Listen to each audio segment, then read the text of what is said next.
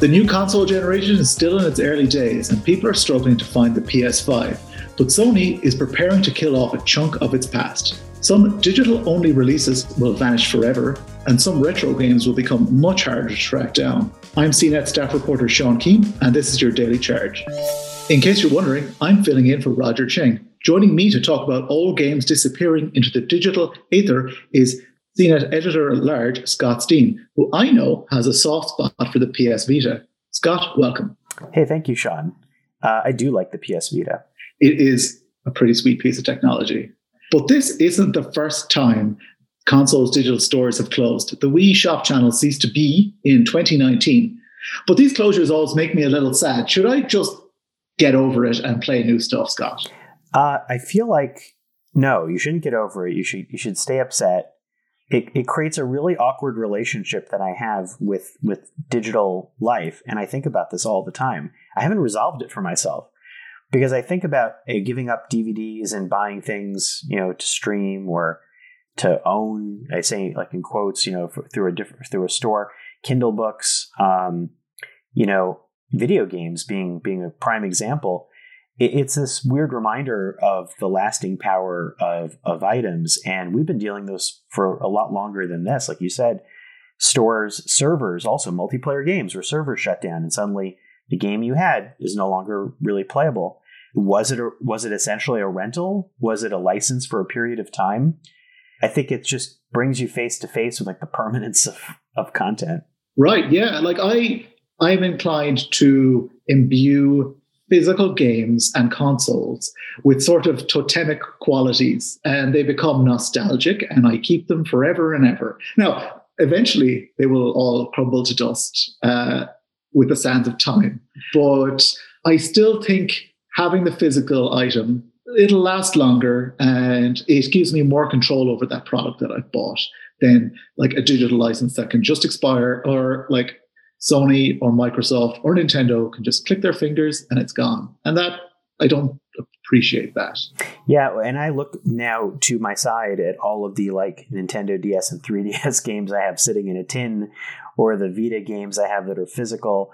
Um, and they're inevitably ones that I purchased digitally for convenience or because they were, uh, you know, they were there for me. Um, and uh, yeah, I agree. And, and, nothing really lasts forever, but it is a reminder that if you want to get these games, look for the physical version. You know, think about it for for long term um, archiving. That being said, so much of my recent content has been digital in a whole variety of ways. But then I also think about like the weird thing of repurchasing stuff, where suddenly we're getting um, all these games in a retro box that connects to your TV, or you're thinking about um, you know reissuings or remasters, and and we we we see that all the time too.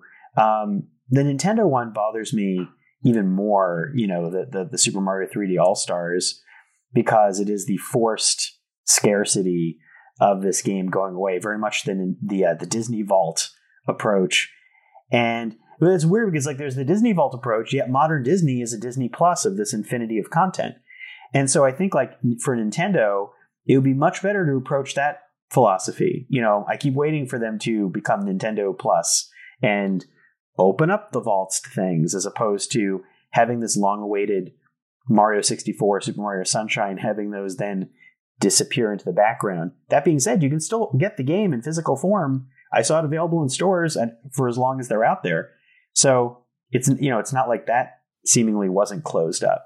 Well, it's interesting you say that uh, the the Disney Vault of Nintendo or their Nintendo's Disney Vault equivalent, uh, because with Nintendo Switch Online, their subscription service, you get a bunch of uh, SNES and uh, NES games like as part of that. Uh, but if you your subscription lapses, then you lose access. It's kind of like the streaming service, but those Mario games that were in that collection are aren't there.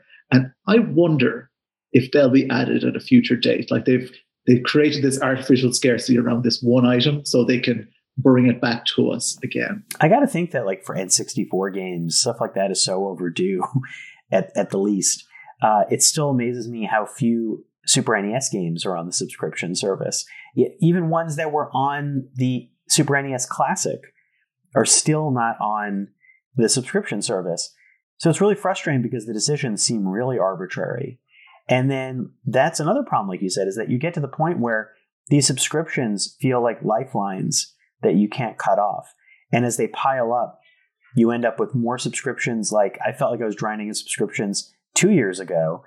Uh, now, even more so, and you can justify it as like, oh, you know, I've, life's been tough. I haven't been making those trips. I had been do, you know, I, I owe this to myself. But then if you get rid of it, then you lose all your stuff.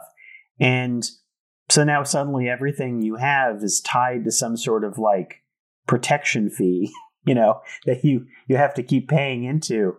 And that's that's really distressing. I don't know how long the center can hold with that either. Right. Uh, yeah, I feel like the best approach is to like activate and deactivate subscription services and have no emotional attachment whatsoever. Like, okay, this month I'll have HBO Max, or this month I'll have Netflix, or so on and so forth. But that takes discipline and a, like a, a, very deep awareness of what you what you're subscribing to at all times, which I certainly don't have. Yeah, and then you lose memory too, in the sense of um, you know, will the services know where you were when you come back and reactivate? Um, you know, archives of like what you've been watching or game progress or anything like that. Um, sometimes those things seem like they might be preserved in some services, other times not and it's it's that more it's that you know like i'm having this like this time in my life i'm feeling very fragmented and unmoored from like a lot of things. And i feel like it's it's probably natural to feel that way because a lot of their content is is pushing us in that direction. Every time i want to watch something it's a matter of where's it playing or where's it not playing. Like there are so many there are a surprising number of movies that still exist that you can't even buy digitally that have just moved into like and the black hole um, like Strange Days is is a good example of one. Or um, you know, in video games, that's definitely the case where you end up with these like lost games that you're waiting for a re-release on that seemingly nobody has. Lately, it's like very hard to find Miss Pac-Man. Um, like I, I found that it's not on the Switch, and where, where when will it emerge? Like you have to basically look for a, another version to play. It's just very weird times. Right. If like a publisher doesn't want you to have something, it's very easy for them to take it away now. Um, that that's a good point. Like it, the, the control still lies with the companies in a big way in this system, and it's it can be frustrating. It is also worth highlighting that with the PlayStation Network digital stores shutting down, you'll still have access to the stuff you've already purchased. So like they're not just it's not just like hitting a switch and it's all gone. But it feels like that could be a step somewhere down the line. right. That's the thing is that it's comforting in a sense to say, okay, whew, thank God I can re-download these games and they're available. But that's still on the, on the whim of the company making that available. And you you're you're still you're hanging on by a thread saying like please allow us to do that. And there are devices like i mean pebble watches when when um, you know pebble you know you suddenly found that the device was no longer going to work and then you had a whole bunch of you had a whole movement of people um, you know building their own uh, hacked you know hacker project to kind of get like pebble back on its feet uh, the smartwatch. You know i think you have these devices that go dead and you want to rehabilitate them and i think you know, th- there are those concerns like, what do you do when the games maybe are no longer available down the road? Um, it, becomes the, the physical device. But at some point, eh, you know, the physical cartridges make or discs may completely go away. We keep creeping closer to that. You know, with the recent the recent generation game consoles do have disc and no disc versions. Uh, no, they weren't able to pull that switch completely and go disc free. But you know, iPads, iPhones, um, classic, you know, Android phones, classic example of everything's in the cloud, everything's downloaded. You were beholden to when apps may suddenly not be available or uh, may not be supported on the most recent version. Um, and you kind of end up with these, you know, beached games and apps all the time that suddenly disappear and have to then be um, considered and, and, you know, their, their, their efforts to kind of restore them and you know maybe apple arcade reissues them or maybe they don't and um, so it's it's that's super weird already and there's often some sort of authentication element to newer games, like where you'll need the latest update to play it, or in the case of Nintendo Switch Online, I think that has to check in once a week to yeah. make to keep you access to give you continued access to your games. Again, control with the companies. Yeah, and the current games that we have versus the classic games are a lot harder to do that with. I feel because you know those classic games were pretty basic. Maybe they had save progress, maybe they didn't, and it was kind of just you just play them as they are. But the more customization, the more um, things you've poured into your game, whether it's a DLC or you know V Bucks or um, all the weird progress that your metaverses that you're you're living in with these things. That's another interesting question. Like games as metaverses now, your Robloxes and Minecrafts and Fortnites. Like you know what the heck happens there? You know, like if you fast forward five, ten years, what what is the archived experience of that? Is there is it possible to even have one? Will you know seasons restart? Things change all the time. Maybe it's like perpetually ephemeral. Um, but I don't know what it means to look back on having played those games. Yeah, uh, with Minecraft, like I think because Microsoft owns that now, they will their servers for that will go on. Also, that's like the top selling game of all time. So yeah. it's fine. Minecraft is, I guess, isn't too much to worry about. But Microsoft on this front are actually doing kind of good work with like older games. They put just put um, some Xbox and Xbox 360 games on their cloud gaming platform, so you can play them on your phone. Um, so I feel like, and the timing was interesting. The same week they did that, this week uh, is when Sony said those old PSN stores will shut down. It's like, don't worry, guys, we've still got your classic games. Uh, and presumably Microsoft just has the resources to keep this stuff going. But then, like, my, my, son was playing Minecraft at one point, coming back to it, and he had the thought of, like, things have changed a lot, and he wanted to, he missed the Minecraft version that used to exist. And that's the thing is, how do you get back to that? Or, like, you know, Fortnite starts a new season, but, you know, you kind of, like, he talks about missing the season that used to be and feeling a little nostalgic for it. It becomes more like sports seasons or things like that, you know, where it's like, oh, I missed the, I missed the 2011 New York Jets. Like nobody misses the 2011 New York Jets, but like, um, but you know, you're like, how do I get back there? And you're like, but that was the past. Like there is no really getting back there. I think that the current live gaming stuff is a little bit like that, or it's like theater. You know, like you remember a performance that happened. That gets really weird for like again the, the, the idea of a future of preserving games.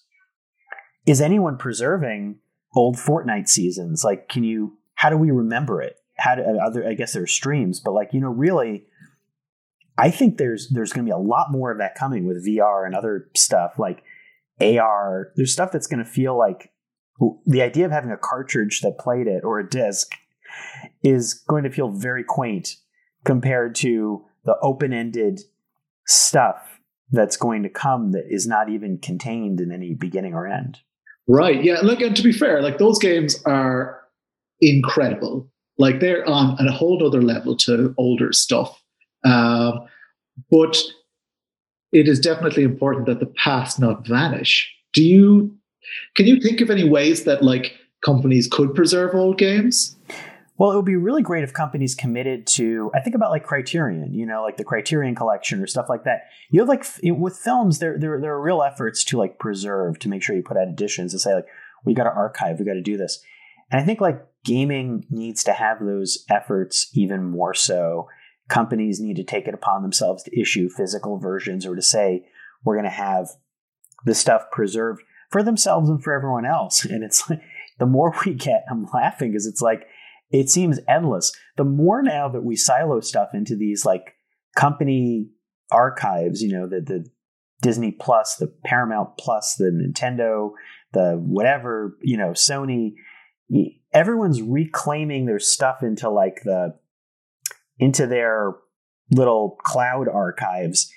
And that feels like stuff is leaving our hands and then it needs to have a commitment to preserve. Otherwise like even stuff on Netflix, I wonder, like, you know, for all these shows that are infinitely piling into Netflix, like, how do we see them in decades to come? Like, they're not making, are they making like disc versions of all these things? Like, are they doing, like, where are they going? Like, will, will we find that some of them just kind of disappear? If we assume Netflix continues forever, but like, you think about all the streaming services out there and all the content, it feels like a lot of stuff falls through the cracks.